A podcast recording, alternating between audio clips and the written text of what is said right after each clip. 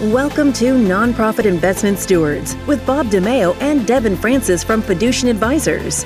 Bob and Devin are passionate about helping nonprofit organizations prosper. Whether you oversee endowment, foundation, or retirement plan investments, this podcast exists to help stewards improve performance, reduce costs, and discover strategies that enable your charitable organization to prosper and advance its mission. Now, on to the show. Hello, welcome to 2022, and welcome back to the Nonprofit Investment Stewards Podcast. I'm Bob DeMeo, always good to be joined by co host Devin Francis. Today, we have what I'll call kind of a quick take episode that should bring all of you who oversee endowments, foundations, any sort of investment for a nonprofit or anywhere up to speed. Like last year, we're joined by our partner and Fiducient Advisor CIO, Matt Rice. Matt's about to provide all of us a recap of 2021, but more important, he's about to share our outlook for what investors might expect from stocks, bonds, and alternatives this year and beyond. Are stocks overpriced and about to tank? How will rising inflation and rate hikes impact your portfolio? We'll tackle those and other pressing questions in a moment. But first, Devin, how are you today? And what are your thoughts on today's episode? I'm great, Bob. Happy to uh, be joining you in this new year. And this is one of my favorite types of episodes talking about the investment world. And it's always great to hear from Matt. By now, most of our listeners might be familiar with Matt, so I'll keep the introduction short. But uh, as you mentioned, he's our chief investment officer. And among other things, he directs the firm's capital markets, investment strategy, and asset all- allocation modeling work. Matt has a bevy of credentials, including being a CFA and a graduate of Northwestern University. So, Matt, great to have you on the show again, and thanks for joining us. Thanks, Devin. It's great to be here. Happy New Year. Matt, so good to have you here. And it's probably as good a time as any to share that none of what we're about to discuss today represents a specific recommendation. And one thing we know for sure is that forecasts are, are really just that actual performance will differ. But let's get right into it, Matt. 2021 was a very strong year for stocks. And that followed a surprisingly strong 2022 or 2020 rather. Can you provide listeners with a recap of what we saw from stocks last year? No, absolutely, Bob. 2021 was a strong year for st- stocks, driven by robust earnings growth and profit, profit margin expansion. And that's all despite mounting wage pressures, labor shortages, and supply chain disruptions. So we saw in the U.S., uh, as measured by S- the S&P 500, stocks were up about 29 percent. Within large caps, uh, uh, we saw large cap stocks nearly doubling uh, the return relative to small caps, so about 28.7% versus 14.8. And then within on the large cap side, particularly growth modestly beat value by about two and a half percent for the year. On the other hand, within small cap uh, stocks, small cap value uh, stocks dominated growth by over 25 percent. Overseas, you know, foreign stocks uh, were up about 11% for the year, so solid, not not up as much as in the U.S., but up solid. Uh, on the other hand, emerging markets were down about two and a half percent, uh, driven by China, which fell about 25% for the year.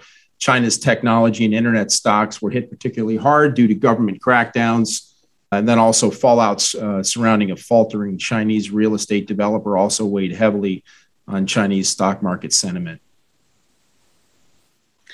Thanks, Matt. So, just to recap, strong performance from stocks pretty much across the board. Large outperformed small cap, domestic markets outperformed uh, international markets. How would you summarize last year's returns for bonds and alternative investments? Investment grade bonds had a poor year with uh, Bloomberg US aggregate index down 1.5% for the year. Although high yield bonds were up 7.8% as credit spreads continued to tighten. Foreign bonds were generally negative on a strong uh, dollar as the US dollar index rose over 6%. Yeah, hedge funds had a solid year and private equity had uh, strong performance and commitment levels. Real estate and broad real assets put up strong returns as inflation returned in a meaningful way for the first time in decades, running over 6% in the most recent 12 month period. So, Matt, let's jump to I think what real listeners and investors in general are really interested in, and that is a look at performance expectations. What would you say your bumper sticker is in terms of where stocks and bonds are headed over the coming years? Yeah, Bob. In our view, stocks have a modest return outlook over the next decade compared to the recent past. Valuations are elevated based on forward price to earnings ratios and and Shiller Cap E metrics, the S&P 500 valuation is the highest on record, excluding a brief period in 1999 and 2000 during the dot-com technology stock bubble period. While history is not destiny, uh, the S&P 500 index had a negative uh, return in the 10 years uh, and after 1999. So we don't think we're kind of we're in the 1999 category yet. We are getting close. Uh, on the other hand, bond return forecasts are downright awful. We expect most bond categories to underperform inflation. We expect uh, investment grade US fixed income to return about 1.7 over the next decade, while we expect inflation to run at 2.5%. So, in other words, we expect bonds to generate about a negative 1 real return over the next decade. Okay, so you gave us your broad takeaways. Stock expectations are modest, bond expectations are awful, as you say. Let's dive into some specifics. So, what is the outlook for US stocks going forward? And how does that outlook compare to not only the past, but also compared to expectations for foreign stocks? That's a good question, Devin. Our US stock forecast is uh, 5.9% on the uh, total U.S. stock market, five five point seven percent on for the S and P 500 over the next decade. It's our second lowest nominal return forecast on record, as last year was actually lower, uh, but it's our lowest real return forecast, given that our inflation expectations rose meaningfully since last year. When it comes to small cap versus large, we do expect uh, uh, small cap to outperform modestly over the next decade, 5.8 versus uh, 5.4 large caps have dominated in recent years, uh, but we expect that trend to reverse over the next decade. When it comes to value uh, versus growth, you know, no style grows to heaven, and growth looks rich compared to value on pretty much every historical metric you look at. However, don't be surprised if growth continues to dominate in 2022. However, we do we do think over time we expect value to, to normalize and catch up with growth. Great. And, and, can you share some specifics with regard to our expectations for bonds and alternative asset classes? Yeah, when it comes to bonds, uh, very modest returns, under 2%, generally within US investment grade in the 1.7% range. When you look at global, global fixed income, even a little bit less than that. And as I mentioned, 2.5% uh, break even inflation over the next 10 years, kind of a difficult road to hoe. On the other hand, while credit spreads are tight, we are seeing high yield uh, bond forecasts in the mid threes. So that's not necessarily something that excites us. But on the other hand, at least it's positive uh, relative to the level of inflation over the next 10 years. When it comes to alternatives, we expect skillful, uh, marketable alternative strategies to generate meaningful alpha, which is um, risk adjusted return when it comes to hedge funds and, and, marketable alternatives, it really depends on the strategy when it comes to risk and return. But we do expect uh, meaningful outperformance on a risk adjusted basis uh, if you hire the right managers. Within the private equity space, you know, private equity valuations are elevated, as are really valuations everywhere. But we do expect meaningful outperformance over public equities over the next 10 years. Thanks, Matt. So we've talked to this point a lot about return, and let's think about this from the investment committee members' perspective, someone overseeing an endowment foundation, that sort of thing. And we know that oftentimes spending policies might be four to 5%. And when we think about risk, and your expectations with respect to return, any shift in how we're viewing risk this year, we're expecting more volatility or not, and how can a committee member think about allocating a portfolio?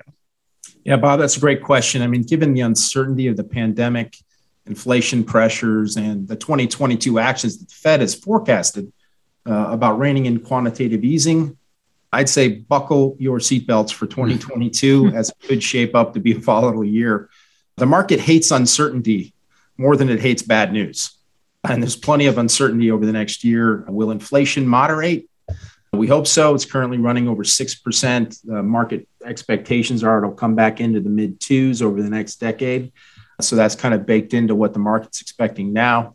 How quickly will the Fed taper its asset purchases? The Fed is purchasing about 120 billion a month in, in uh, fixed income purchases that it's going to begin to unwind over the next six months or so. How much will the Fed raise rates? Kind of baked in is now three rate hikes. And then, of course, oh, by the way, we have a, a pandemic that continues to affect uh, the economy and labor markets. And then we do expect economic growth also to normalize. It's been running at a rampant clip the last year with, with really recovering from the recession. But economic growth will, will continue to slow, we think, but uh, we don't think it'll slow into anywhere close to recession ter- uh, territory.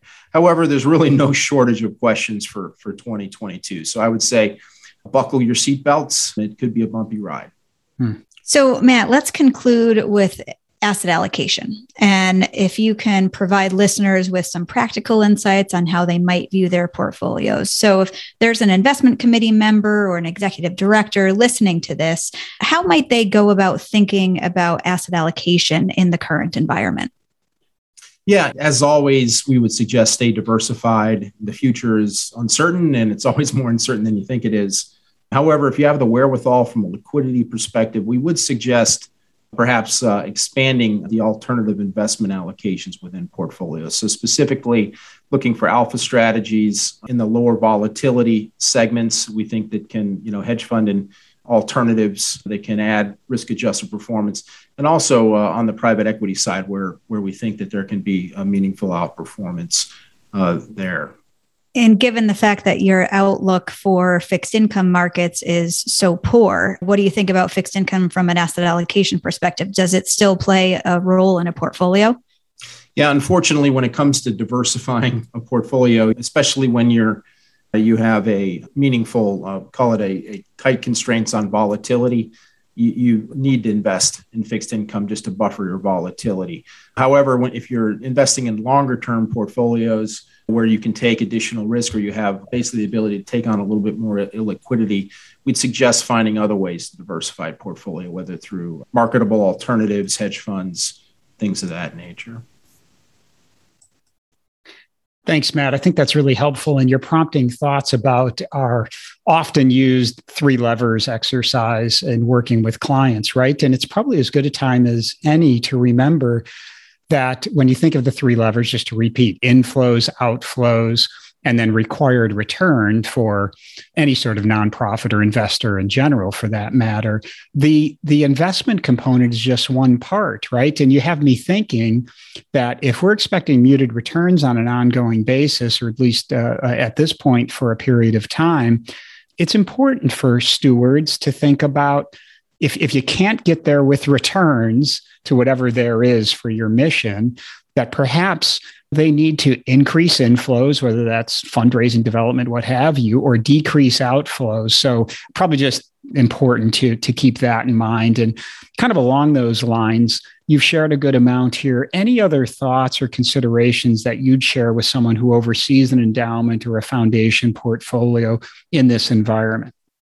Well, I think I think it's important to continue to focus on the long term. I, I mean, we're going to go through uh, over the next decade or two. We're going to go through a lot of lot of periods where things look overpriced and overvalued. A lot of times where things might look underpriced, undervalued. But continue to focus on the long term. Time is on the side of most endowment and foundation investors. You know, when investing uh, over multiple decades, time is a great ally to have. Yeah, it's so important to keep that long term perspective. So thanks for pointing that out. We really appreciate you joining us today, Matt. I know that it's been quick, but you've shared so many excellent insights. For folks who want to find out more, access more resources, we've got a ton on our website, fiducientadvisors.com. You can check out the Insights tab, and from there, you'll be able to access white papers, our blog, and other episodes of the podcast. So, Matt, thank you so much for joining us, and uh, we really appreciate it. Thanks, Devin. Thanks, Bob. Happy New Year. Thanks so much, Matt. Great to have you on the show and great input. And I would say, in addition to the great resources that Devin mentioned, if you want an even deeper look at the return and risk expectations that Matt previewed, we have an outstanding capital markets white paper that is not available on our website. It's a roughly 20 page report that walks through our expectations for literally every asset class and includes our rationale. You can obtain that by contacting the show email or simply reach out to Devin or me on LinkedIn. All this will be in the show notes. So, to all you good stewards, thanks for investing time to help your nonprofits prosper. We'll connect with you soon on the next episode. Thank you for listening to the Nonprofit Investment Stewards Podcast. Click the subscribe button below to be notified of new episodes and visit fiducientadvisors.com for more information. The information covered and posted represents the views and opinions of the guest and does not necessarily represent the views or opinions of Fiducient Advisors. Content is made available for informational and educational purposes only and does not represent a specific recommendation Always seek the advice of qualified professionals familiar with your unique circumstances.